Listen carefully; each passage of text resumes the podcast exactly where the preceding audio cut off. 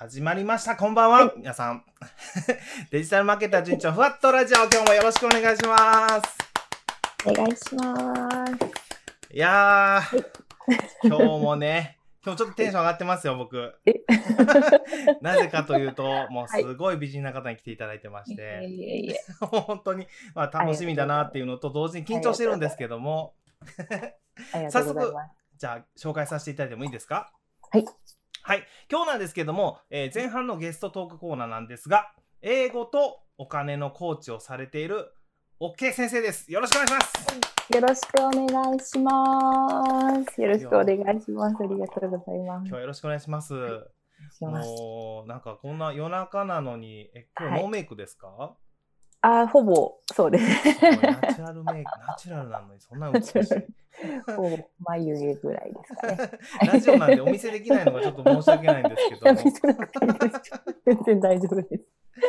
すみません、じゃあ今日、はい、あのー、OK 先生、ごめんなさい、イントネーションをちょっと迷ってて、OK 先生。OK、OK 先生ですかね。OK 先生で。OK 先生で。OK 先生でよろしくお願いします。はい。じゃあまずあの、OK 先生、えっと、簡単に、えっと、今何をされてるのかお聞きしてもいいですか？あ、はい。えっと、私は、えっと、今、えっと、オンラインで、えっと、英語のコーチングをしてます。あの、まあ、目的はいろいろで、あの、 TOEIC やりたい方とか、あの、仕事で英語使いか、あの、使いか、伝え、噛み噛みで。大丈夫ですよ。僕も一緒。すいません。えっと、使いたい方とか。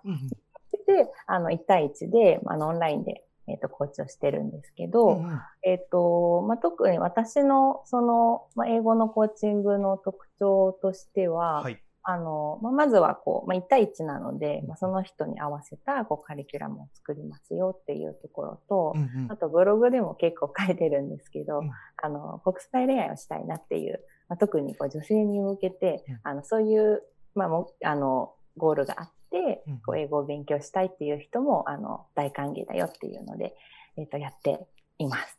国際恋愛ですよ。はい ちょっとこの話、後で恋バナ聞いていいですか？ドキドキしちゃいますね。はい。最近恋をしてないので、僕もほんまに。いや、それはそれはだって。はい。恋の話を聞くのだけでも楽しい。はい。ちょっとじゃあ後、後ほどのお楽しみということで。よろしくお願いします。よろしくお願いします。あともう、あ、ごめんなさい。あ、どうぞあ、すいません。えっと、最近ちょっと前、お金のこともコーチとして始めようかなと思って、ブログの記事等々、ちょこ上げてます。じゃあ、英語と今はお金のコーチ、両方されてるってことですね。そうですね。はい。まず、えっ、と、今、OK 先生は、まあ、コーチ業って言うたら、まあ、1対1というか、はい、人と人との関わりのお仕事だと思うんですけど、はい、あのなぜそのコーチ業を始めようと思ったのか、はい、これお聞かせいただいてもいいですか？はい。えっ、ー、と、まず、あの、まあ、英語でコーチをやろうと思ったっていうきっかけが、うん、えっと、私自身が結構英語学習で、あの、すごい悩んで、うんうん、あの、すごい回り道をしてきたからなんですね。うんうん、で、もともとはまあ仕事のためにこう英語を勉強しようっていうので、あの、まあ、外資系のコンサル会社にこう勤めて、あの、まあ、英語で仕事をしなきゃってなった時に、うんうん、あの、やっぱり英語やっていかないとっていうので、こう、いろいろ英会話教室に行ったりとか、うんうん、まあ、いろんなこうレッスンを受けたんですけど、うん、こう自分に合ったこうレッスンっていうのはなかなか見つけられなくって。そうなんだ。な んですよ。なんかあの、結構、あの、こう、私がこういうレッスン受けたいみたいなのが、こう、がっしりあったっていうのもそうなんですけど、うんやっぱりこう、学校ってそのカリキュラムがある程度決まってるので、先生方はやっぱりその通りに教えるんですよね。で、そうなるとちょっとこれ私が欲しいものじゃないんだけどみたいなものとかも入ってきたりして、で、なんかそれがどうしてもこう、無駄なような気がしてしまって、うん、で結局なんかこう、まあ、自分でこうやろうと思って、こう自分で英語を勉強してきたんですよ。そっか。そうなんです。ああれですよね、やっぱり英語をやりたいって言ってもいろんな目的があるけど、はい、その学校によってはやっぱそのゴールに行けないんじゃないかみたいな。そうですね。ってことが多かったんですね。そう。ですね。こう私はビジネス英語だったんですけどビジネス英語。やっぱりこう、うん、会議でこう喋ることが私は圧倒的に多かったのでこう喋るレッスンとか、うんうんうん、こうなんか怖い外国人に詰められた時にどう切り抜けるかとか。一番難しいやつじゃないですか。ビジネス英会話ってやつですね。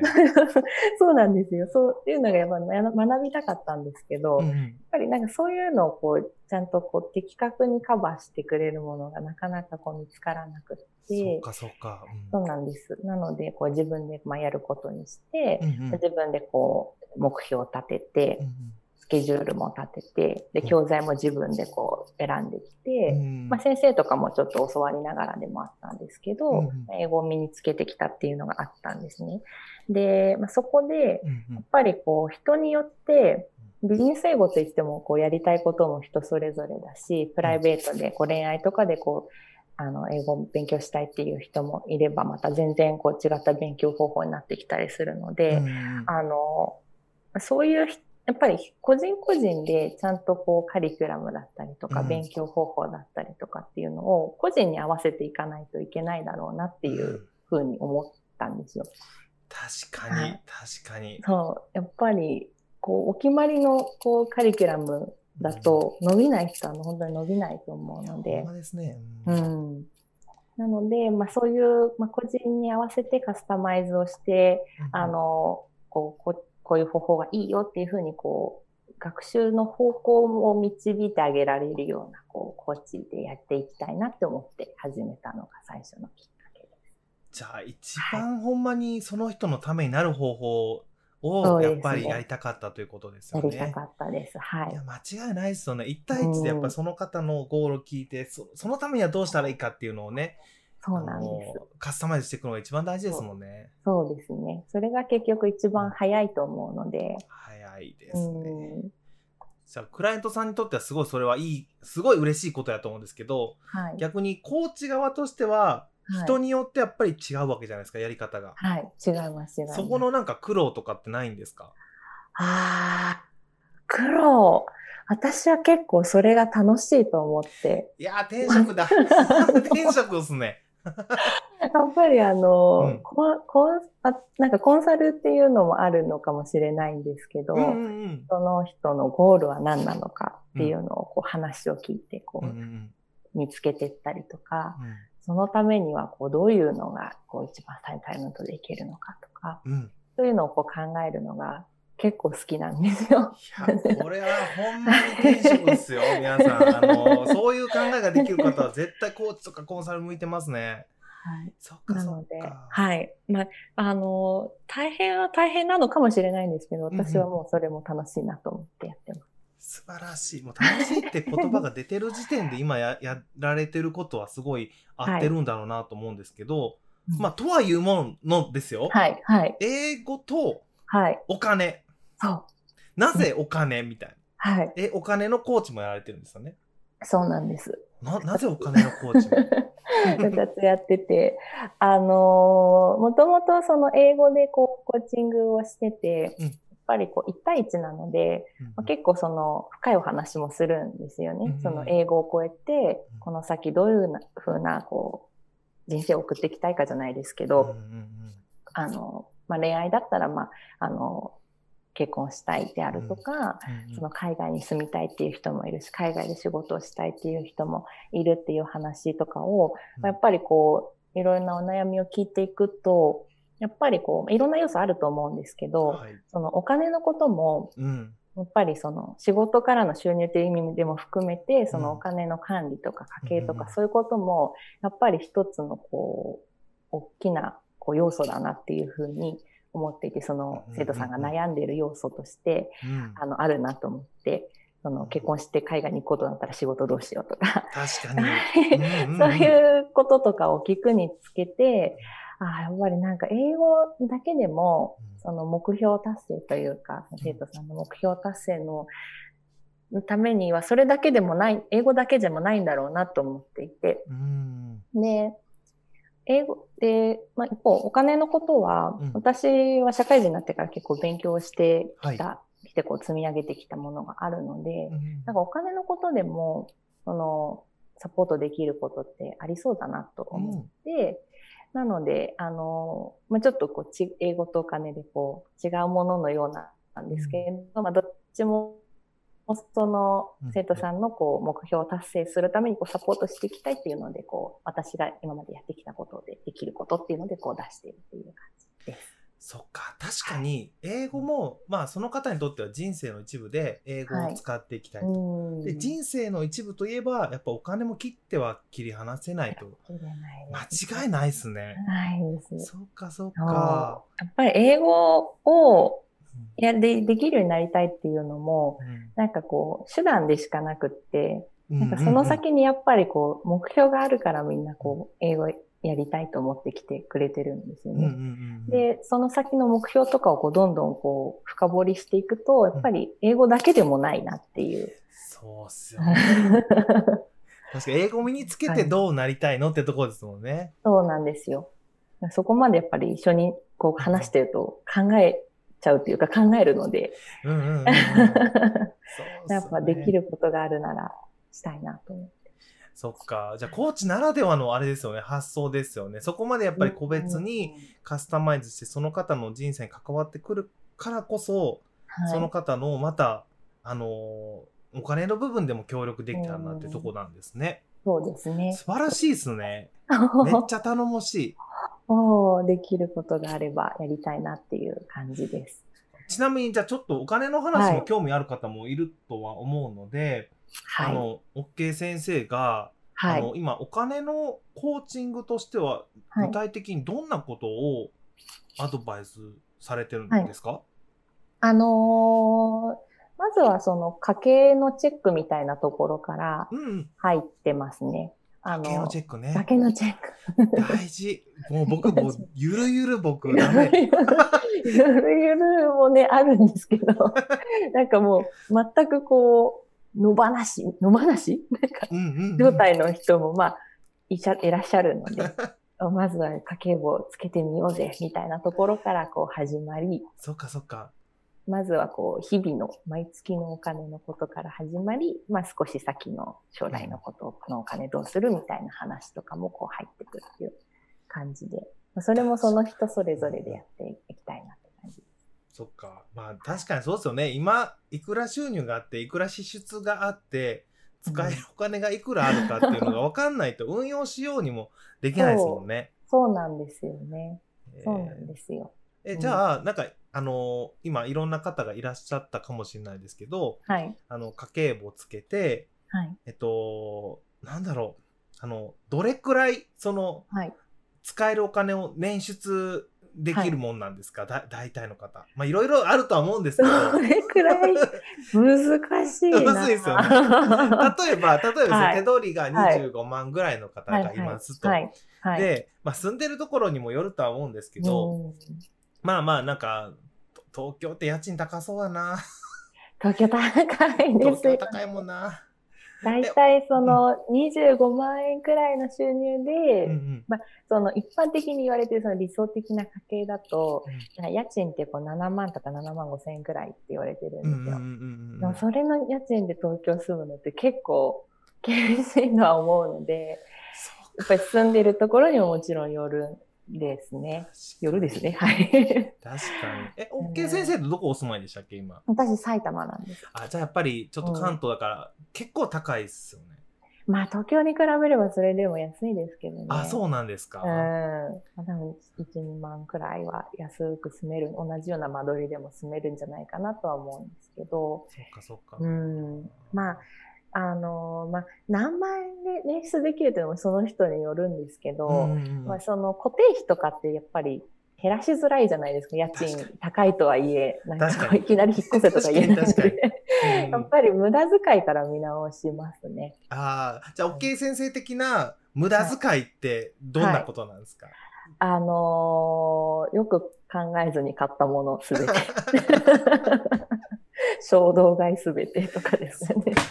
うん、なんかその、自分のこう自由になるお金を把握した上でのお買い物はいいとは思うんですけど、はい、その、あ、これ欲しい、欲しかったやつだ、買っちゃおうみたいなものとか、うんうんうん、そういうのはやっぱり考えて買うべきだと思うし、うん、確かに。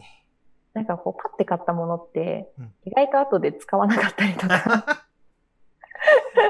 なんか、家帰ってみたら別にそんなにこう素敵じゃなかったかもみたいなことってよくあると思うので、なんかそういうものを削っていくと結構出ると思いますけどね。そっかそっかそっか。出る方ははいじゃあ衝動買いのとこからまずなくしてもらって。そうですね。そのお買い物の時の考え方とか、うんうんうんうんうん。クレジットカードの使い方とか、そっかそっか。そういうところから地道に、地味にやっていく感じです。じゃあもう一個だけお金の話も聞いていいですか、はい。もう言える範囲で全然いいんですけど、もうなんかここは私、はい。クライアントさんのための情報だから、もうなしよってやったら言ってくださいね。はい、全然。はい、はい、はい。大丈夫です。はい。じゃあ、じゃあ、はい。あの、まあちょっとでも使えるお金が、まああの、はい。増えましたと。無駄遣い減らしましたと。じゃあ、はい。そのお金って、はい。OK 先生的には、あの、はどう、どうしましょうってアドバイスするんですか？あのーまずは、あの、貯金がどれくらい今できてるかっていうところによります。で、あのーそうですね、貯金、まあ、いざという時のためのお金をまず貯めましょうっていう話をするんですけど、うんうんうん。あのーその、お、お金、結局、まあ今、貯金だけじゃ、その、こう、老後のお金が足りないよとかっていう話とかってよく出ると思うんですけど、あの、やっぱりその先には、こう、税金の話だったりとか、うんあの、投資の話だったりとかっていうのが家計の後に出てくるんですよね。でそういう将来のためにお金を取っとくっていう習慣がまずないとうんうんいけないので。あの、まずは、その、いざという時のために貯金をしておこうねっていうので、それがもしできてなければ、その浮いたお金は貯金に回してもらまずは貯金からですえる。よ貯ね。金、貯金が。その、それでも余ったお金はもう好きなものに使っていたそっかそっかそっかはいそっか。はい。なるほどな。っていう感じです。ありがとうございます。その辺は結構厳しくややられる感じですか、まあでもあんまり我慢しすぎてストレスになるのもね、難しいんですよね。難しいですよね。難しいんです。でも、そのお金が、最初はちょっときついんですけど、うんお金が余裕が出てくると、意外と物欲も減ると私は思っていて、ああ、そっかそっか、そうかもしれないな。うん、なんかお金にカツカツな時の方がうん、なんかもうこれが欲しくてしょうがないみたいな 気持ちが強くなるんですよね。なんか私のそのじ実感なんですけど。逆になんかお金がちゃんとこう管理できてて、こう余余剰資金もあってっていう状態になると、なんかこう、気持ちに余裕が出てきて、あんまり余計なもの買わなくなってきて、なんか気持ちも安定してくるので、そこまでいけばもう大丈夫だと思うんですよ。確かにそうかもしれないな。うんなんであんなん買ってたんやろうな、みたいな。ありますよね。いっぱいあります。私も本当過去いっぱい、なんか使わないものをたくさん買ったりしたので。ありますうね。んそうなんですよ。最初だけ頑張れば大丈夫だと思ってるんで。ああ、わかりやすいな。ありがとうございごます。ざいます。じゃあ、もう一つちょっとまた話変わるかもしれないですけど、はいさっき、はいち。らっとお話の中で、あの、まあ、クライアントさんの国際恋愛とかもなんかはい応援したりとかおっしゃってたんですけど、はい OK 先生自体は国際恋愛はしてこられたんですか、してきました。で、してます。今もえ、Now ですか？はい、Now お付き合いしております。ちなみに、どこの国の方なんですか、あのーまあ、ヨーロッパの方の方でございます。や絶対かっこいいじゃないですか。もうヨーロッパって言うだけかっこいいな。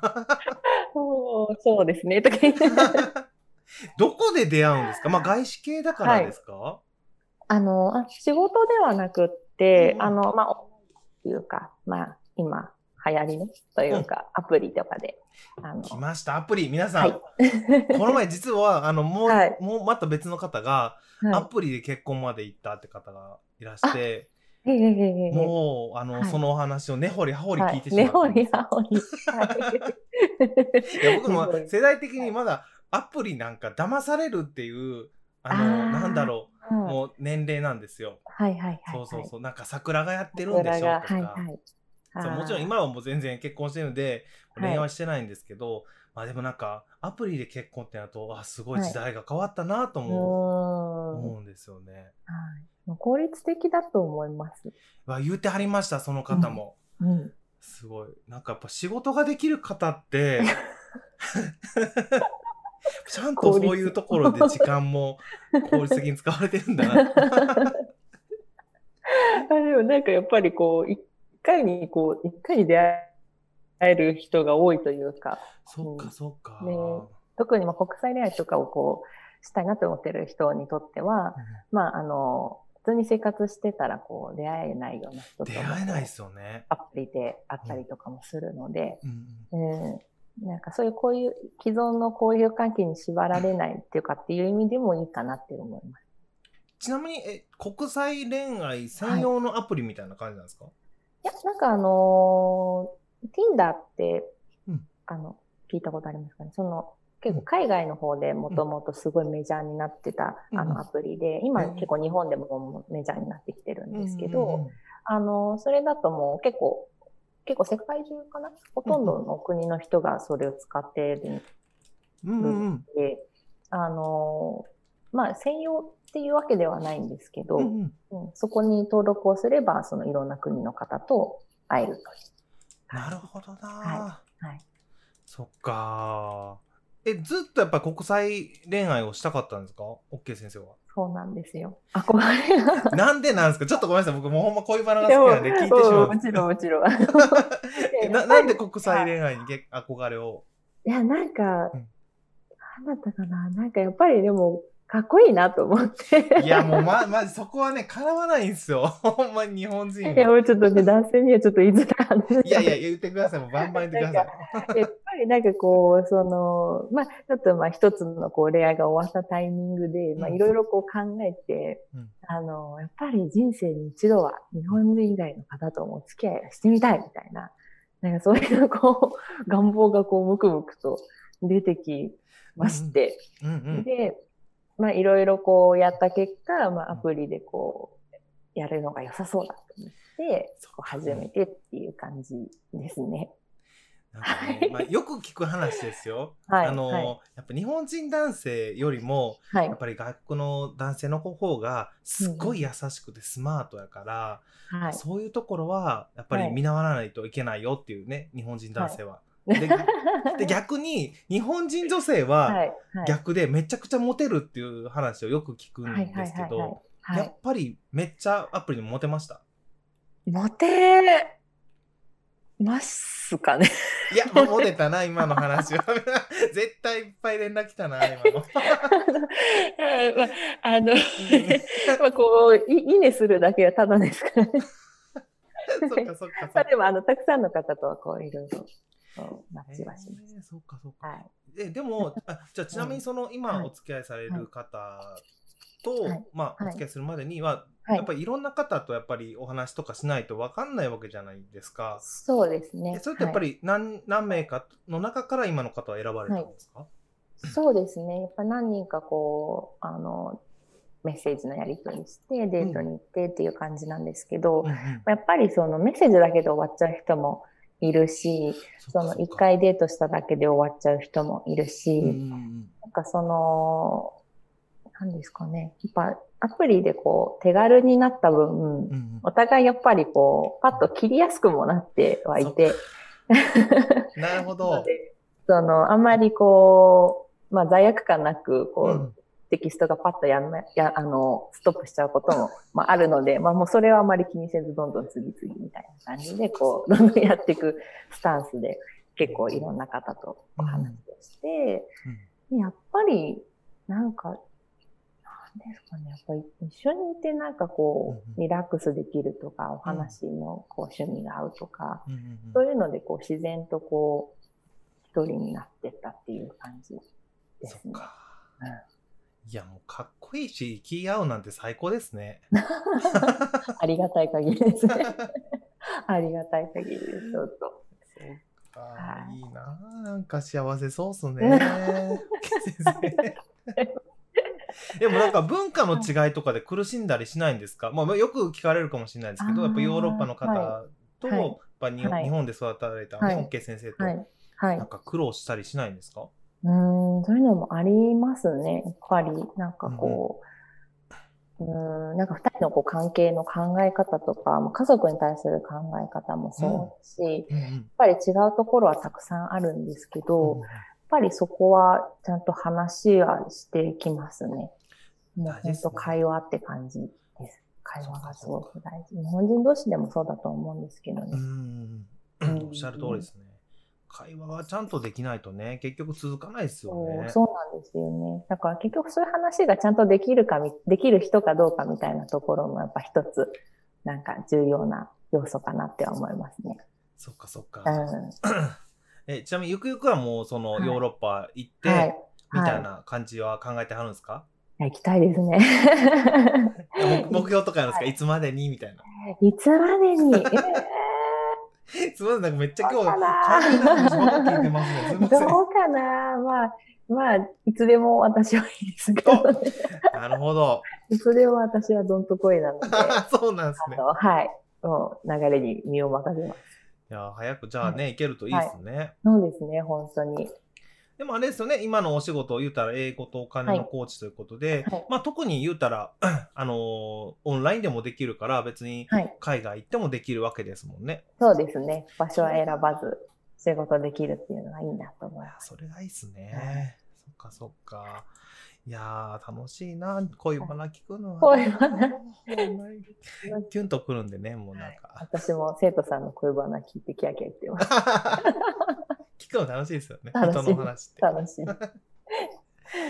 あと一個だけ全然話違うの聞いていいですか？大丈夫です。はい。あの、僕ね、OK 先生の記事読んでて、はい、あの、一個気になるのが、はい、OK 先生ってめっちゃ IQ が高くて、メンサっていうなんかそういうのに合格してるでしょ、はい、はい。そうなんです。メンサってまず何ですか？なんかちょっと皆さん知らないと思うんですよ。メンサって何っていう。何みたいな。ちょっと変な名前だし、みたいな。なんかその IQ、なんかこう、こう IQ がこう高い人のための団体というので、うん、あの、人口上位2%の人が入る団体っていうものでして。すごないですか？人口の上位2%の IQ を持ってるんですよ。ちょっと面白いですよね。いやいやいや、聡明な方だなと思ってたんですけど、えー、ありがとうございます。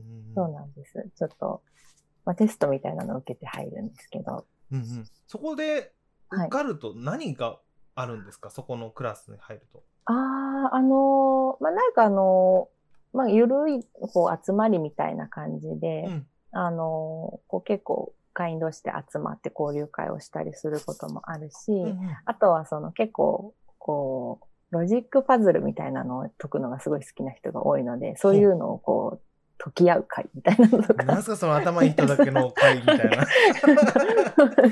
いかにも頭いい人の集まりですね。変な集団ですけど、なんかそういう会とかがあったり、あとは、あの、もともとイギリスが発祥の団体なんですけど、今結構、あの、各国、世界各国にあるので、あの、支部というか、あるので、うん、あの、希望すれば、その自分が海外旅行に行った時に、その行った先のそのメンサ会員の人と交流ができたりとか、うん、まあ、そういうネットワークがあったりします。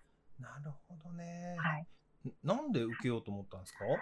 あの、私がやっぱりそういうそのパズルとかがすごい好きなので。好きなんですか？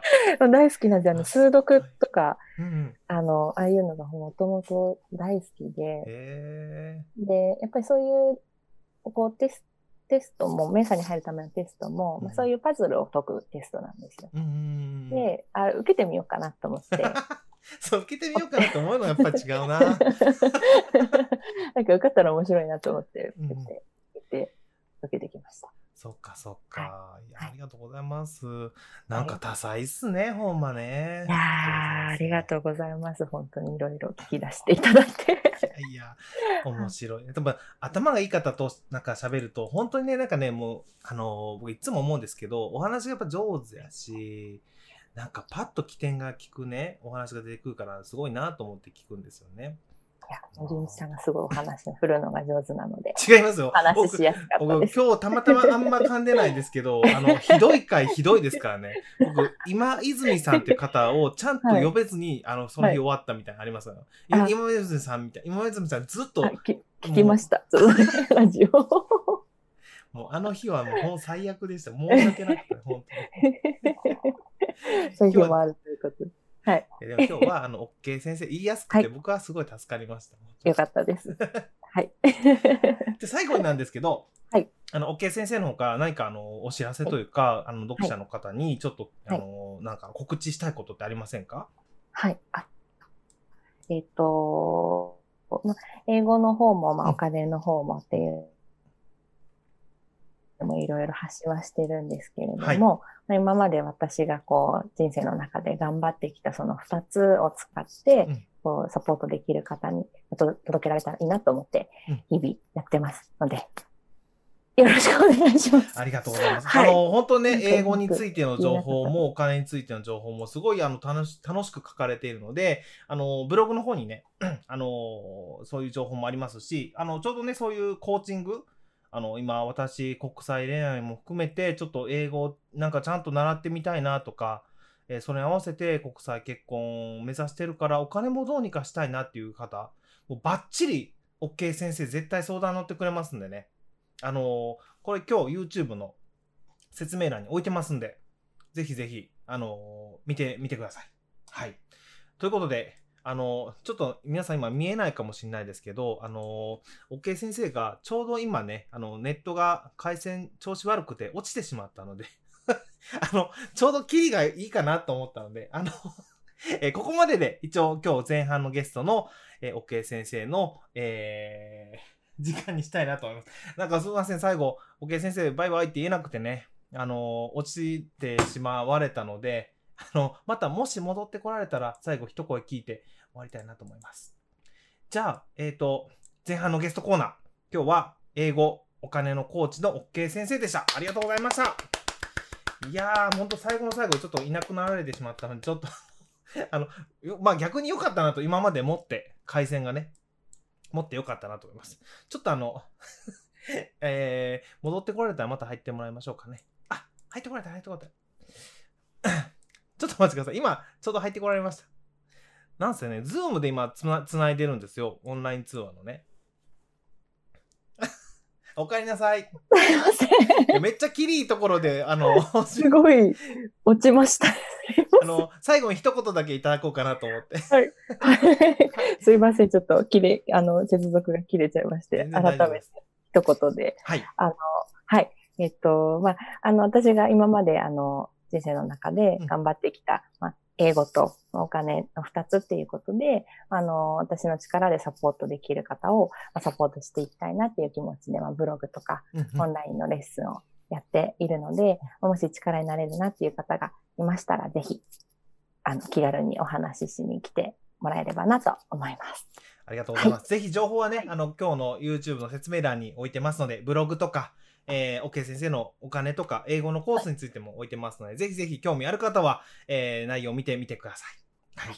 ということで、えー、実はもう、あの、いない間にちょっとし、し、締めようかどうか迷ってたんですけど あの、はい、今日はゲストコーナーの前半のゲストコーナーは、えっと、英語お金のコーチの OK 先生でした。ありがとうございました、今日は。ありがとうございました。ありがとうございます。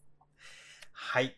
ということで、あの、楽しかったですね。皆さん、あの、恋してますか？国際恋愛。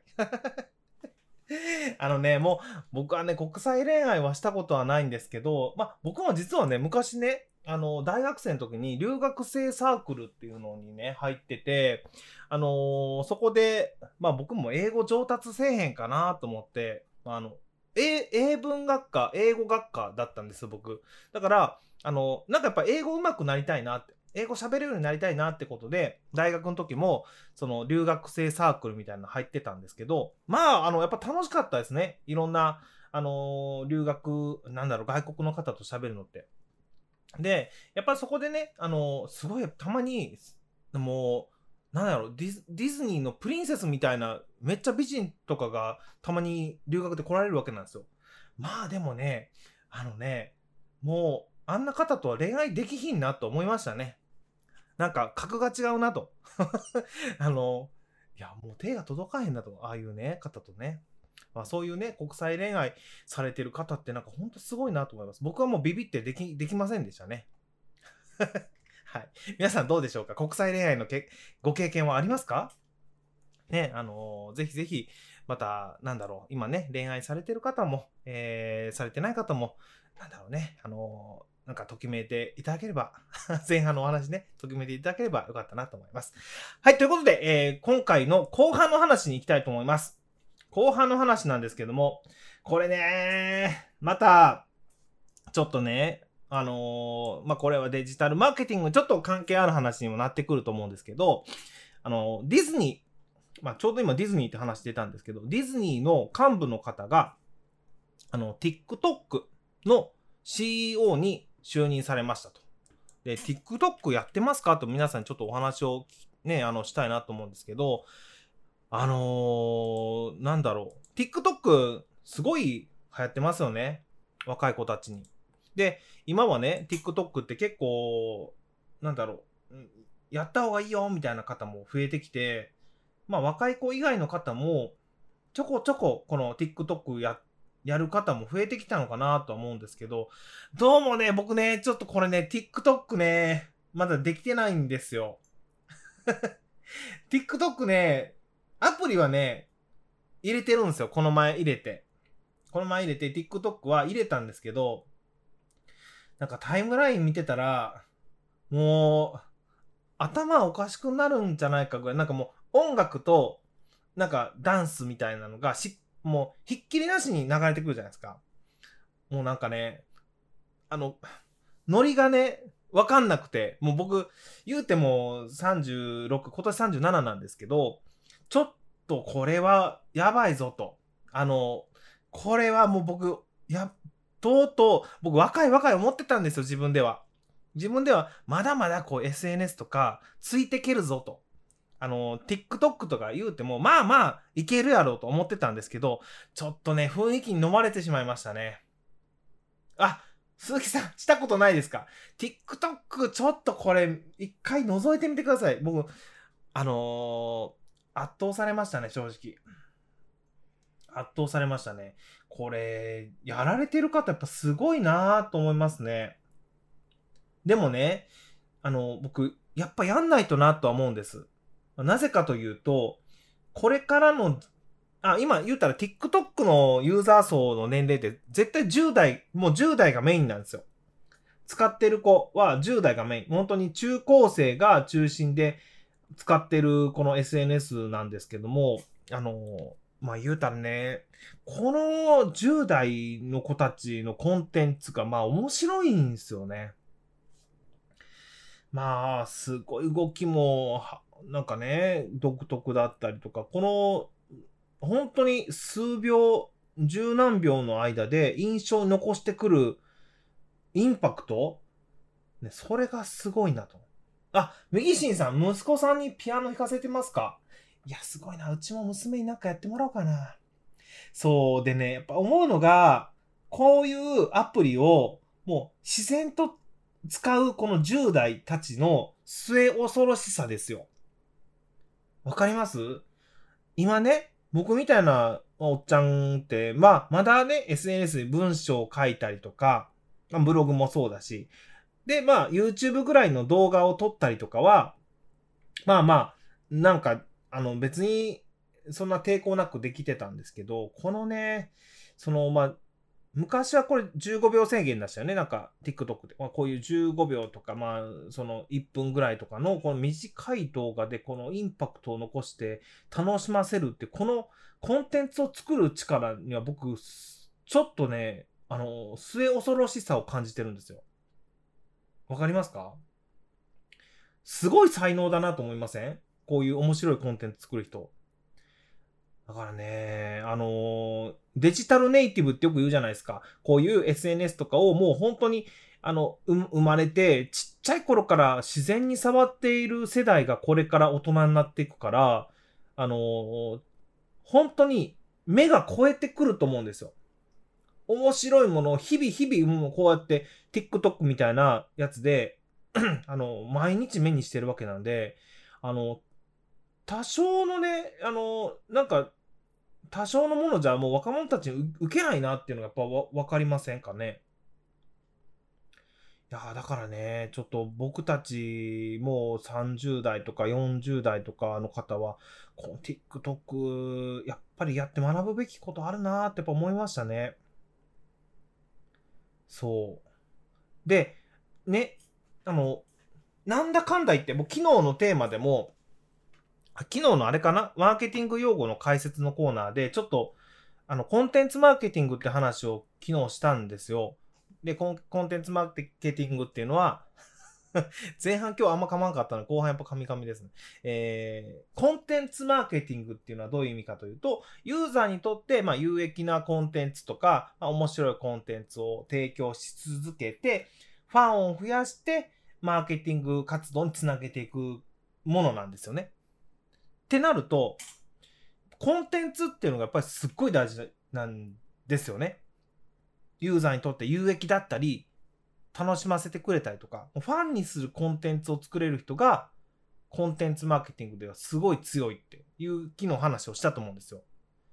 で、その話にちょっと今日のこの TikTok の話ってめっちゃ繋がってるんですけど、まあこの今の時代こうやって自然と面白いコンテンツを作れる方が増えてきてるっていうのは脅威じゃないですか。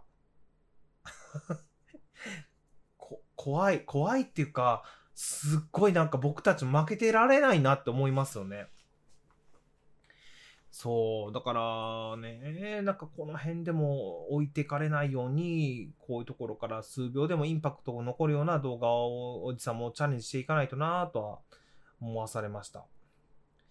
すごい難しい時代だな 難しい時代ですよね、皆さん。マーケティングするに、ね。本当に。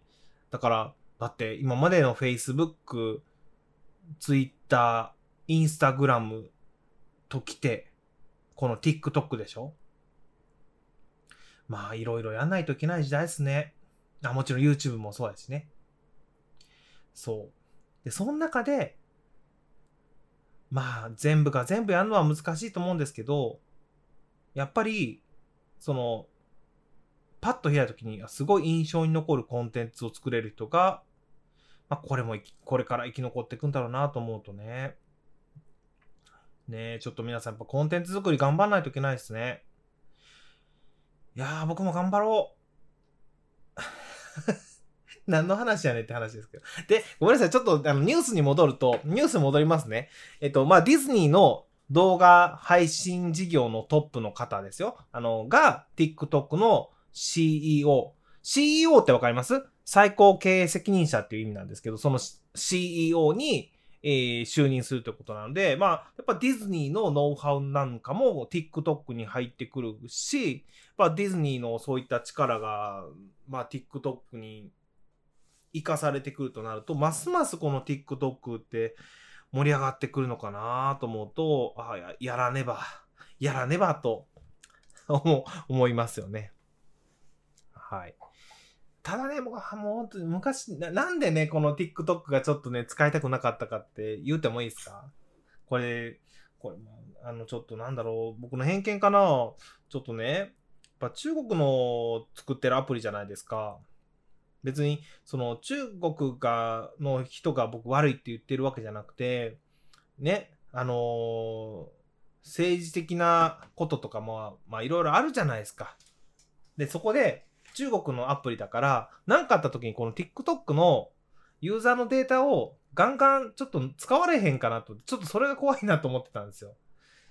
その辺思ったりしません？皆さん。いや、僕があかんかな、そういう考え方しとったら。まあ、でも、言うたらもうそんなん言うてられへんのかな？もうね、スマホ使ってる時点で、もう Google にもね、いろいろ情報言ってるしね。皆さんはどうお考えでしょうか？まあ、とにかく僕もちょっとずつね、この TikTok 挑戦していこうかな、と思います。いやー、すごい。でも今もちょっと TikTok 眺めながらやってますけど、なんかすごいいろいろ皆さん目を引くコンテンツばっかですね。すごいな頑張りましょうか。ね。ということで、えー、今日ピックアップしたかったニュースは、このディズニーが、あ、ディズニーのあれですね。えー、幹部の方が TikTok の CEO に就任しましたと。だから TikTok がこれから、まあ、ますますちょっと勢いが出てくるのかなっていう話でした。はい。ちょっと待ってください。お水飲ませてください。はい。ということで、えー、鈴木さん楽しみにしてますね。一緒にやりましょう。鈴木さん一緒にやりましょう。はい。ぜひやりましょう、皆さん、TikTok。もう、でもね、ごめんなさい、ちょっともうなんか、さっきの話の続きで申し訳ないですけど、あの、僕が踊ってて何になんのって思ってしまうんですよ。まあ、踊るだけが TikTok じゃないと思うんですけど、だから、踊りではないもので、15秒とか、まあその数秒で、なんか、目を引くコンテンツを作んないといけないなと思うと、またむずいっすね。だって踊りは絶対求められてないでしょ？そう、よくわかんないおじさんの。だから、あの、またちょっとね、コンセプトをしっかりと考えて運営しないといけないかなと思いました。はい。ということで今日最後のコーナーですね。最後のコーナーはマーケティング用語のコーナーです。えー、これも大事な用語です、皆さん。ベネフィット。ベネフィットについて今日は、えー、お話をしていきたいと思います。このね、ベネフィットをどう見せられるかどうかで、このマーケティングがうまくいくかって結構変わってくると思うんですよ。むしろ、このベネフィットをどう見せるかどうかが、あのー、マーケティングではもう、すごい一番大事なんじゃないかぐらい、僕思ってます。っていうのも、あのね、何か商品を売る、サービスを売るっていうところがマーケティングの、まあ、ゴールだと思うんですけど、このベネフィットをちゃんと見せられないと商品サービスは売れないわけなんですよ。ってことで、じゃあ今日、あの、ベネフィットって何っていう話をさせてもらおうと思うんですけど、皆さんベネフィットって説明できますか？ベネフィット。はい。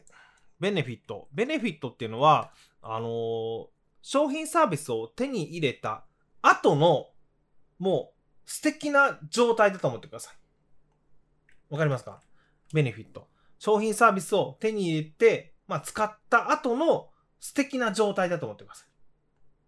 で、これよく勘違いされるのが、ベネフィットとその商品の特徴、その商品の特徴とベネフィットを結構、あの、混同される方が結構多くて、あの、よくね、この、この冷蔵庫は、すっごく、えー、なんかあの、容量が大きくて、えー、サイズが、えー、なんだろう、何センチでとか。で、温度もこれくらい冷えますと。まあ、これって全部特徴なんですよね。いや、だから冷蔵庫の、その、広、広かったらどうなのと。広かったらどんな素敵な状態になるのっていう、その素敵な状態のところがベネフィットなんですよね。で、その素敵な状状態の方が人、人っていうのは魅力に感じるんですよ。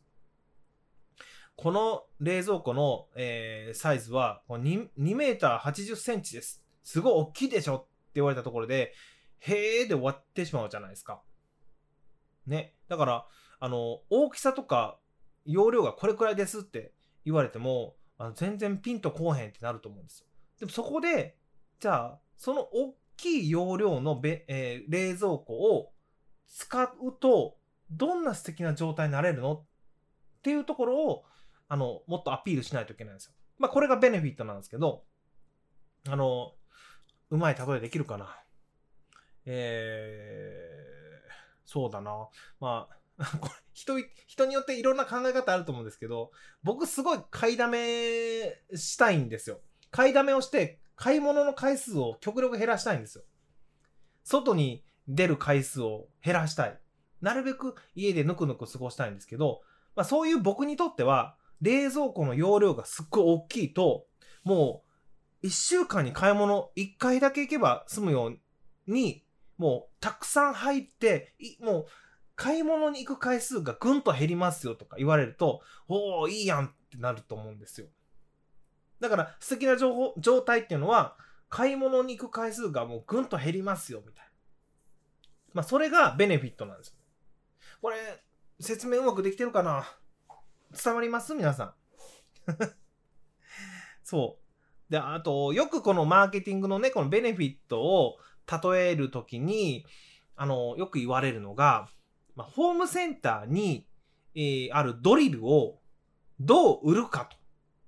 どうやってこのドリルを売るかっていうのが、このマーケティングでよ一番最初に皆さん多分勉強した時になんかよく例えられるものなんですけど、あの、さっきと一緒ですよ。ドリルを売るために、このドリルはね、と、すっごい回転数が速くてね、えー、めっちゃいいやつですよって言われても、別に欲しいって思わないんですよ。ね。あ、鈴木さん、いいねボタンありがとうございます。よかったよかった。そう。で、このドリルがいかに高性能なのかっていうふうに、えー、伝えるよりも、ドリルでこんなに簡単に綺麗な穴が開きますよ。で、そしたら、もう、なんだろう。あなたが飾り付けたい家具とかが、もう本当にバシバシ飾れますよとか。まあそういったベネフィットを見せないとドリルって売れないんですよ。わかりますよね？そうそう。だから、ベネフィットを伝えないとドリルとか、あの、売れないんで、皆さんも、まあ、多分このラジオ聞いていただいてる方って、少しはこのマーケティングに興味ある方が多いと思うんです。まあ、ブログでもそうだし、SNS とか YouTube で何かを売りたい。ね、人の商品を、まあ、紹介して売りたいっていう人もいれば、自分の商品サービスを売りたいっていう人も、えー、いると思うんですけど、その時に、やっぱり、その、自分が商品説明ばっかり書いてないかと。ね、ベネフィットが書い書いてあるかちゃんと、ベネフィットを伝えられているかどうかっていうのを意識して今後ね、えー、なんだろう、販売ページ作ったりとかね、えー、していくといいかなと思います。はい、ということで、今日はベネフィットについてうまく伝わりましたでしょうか？ということで、今日はこの辺にしたいと思います。今日のラジオ、えー、勉強になったよと、また明日も楽しみという方、ぜひぜひ、また高評価と、えチャンネル登録していただければ、毎日僕の方で結構新鮮なね、情報も仕入れて、このラジオでお話ししていきますし、まあ何よりね、見なくて済む。この僕のラジオは、もう見なくて済む。聞きながら賢くなれるということで、あの、そういうコンセプトをやってますので、ぜひぜひ、あの、今後もお聞きいただけたらなと思います。でなんですけど、まだまだちょっとね、あの、今後もゲストさんのコーナーが、えー、6月の初めぐらいまで続くんですけど、あの、その後は、あの、まだ1ヶ月ぐらい続くんですけど、その後はもう、ちょっとひたすらまた一人になってきます。一人になっていくんですけど、あの一人でまた話し続けるのも、まあ、ニュースばっかりね、取り上げてもあれなんで、なんか、あの、質問コーナーとか、なんかちょっといろんなコーナーもできたらなと思いますので、あの、リクエストがありましたら、ぜひぜひ、また YouTube のこのチャット欄に書いといてもらえると嬉しいなと思います。ぜひね、あのー、質問、取り上げられそうなものは、えー、バンバン取り上げさせていただきますので、えー、もしよろしければ、ぜひ、えー、もうこんな僕でよろしければお答えさせていただきますので、ぜひぜひバシバシ投稿ください。はい、ということで、皆さん今日はありがとうございました。おやすみなさい。今日のお相手はデジタルマーケッター純一でした。バイバイ。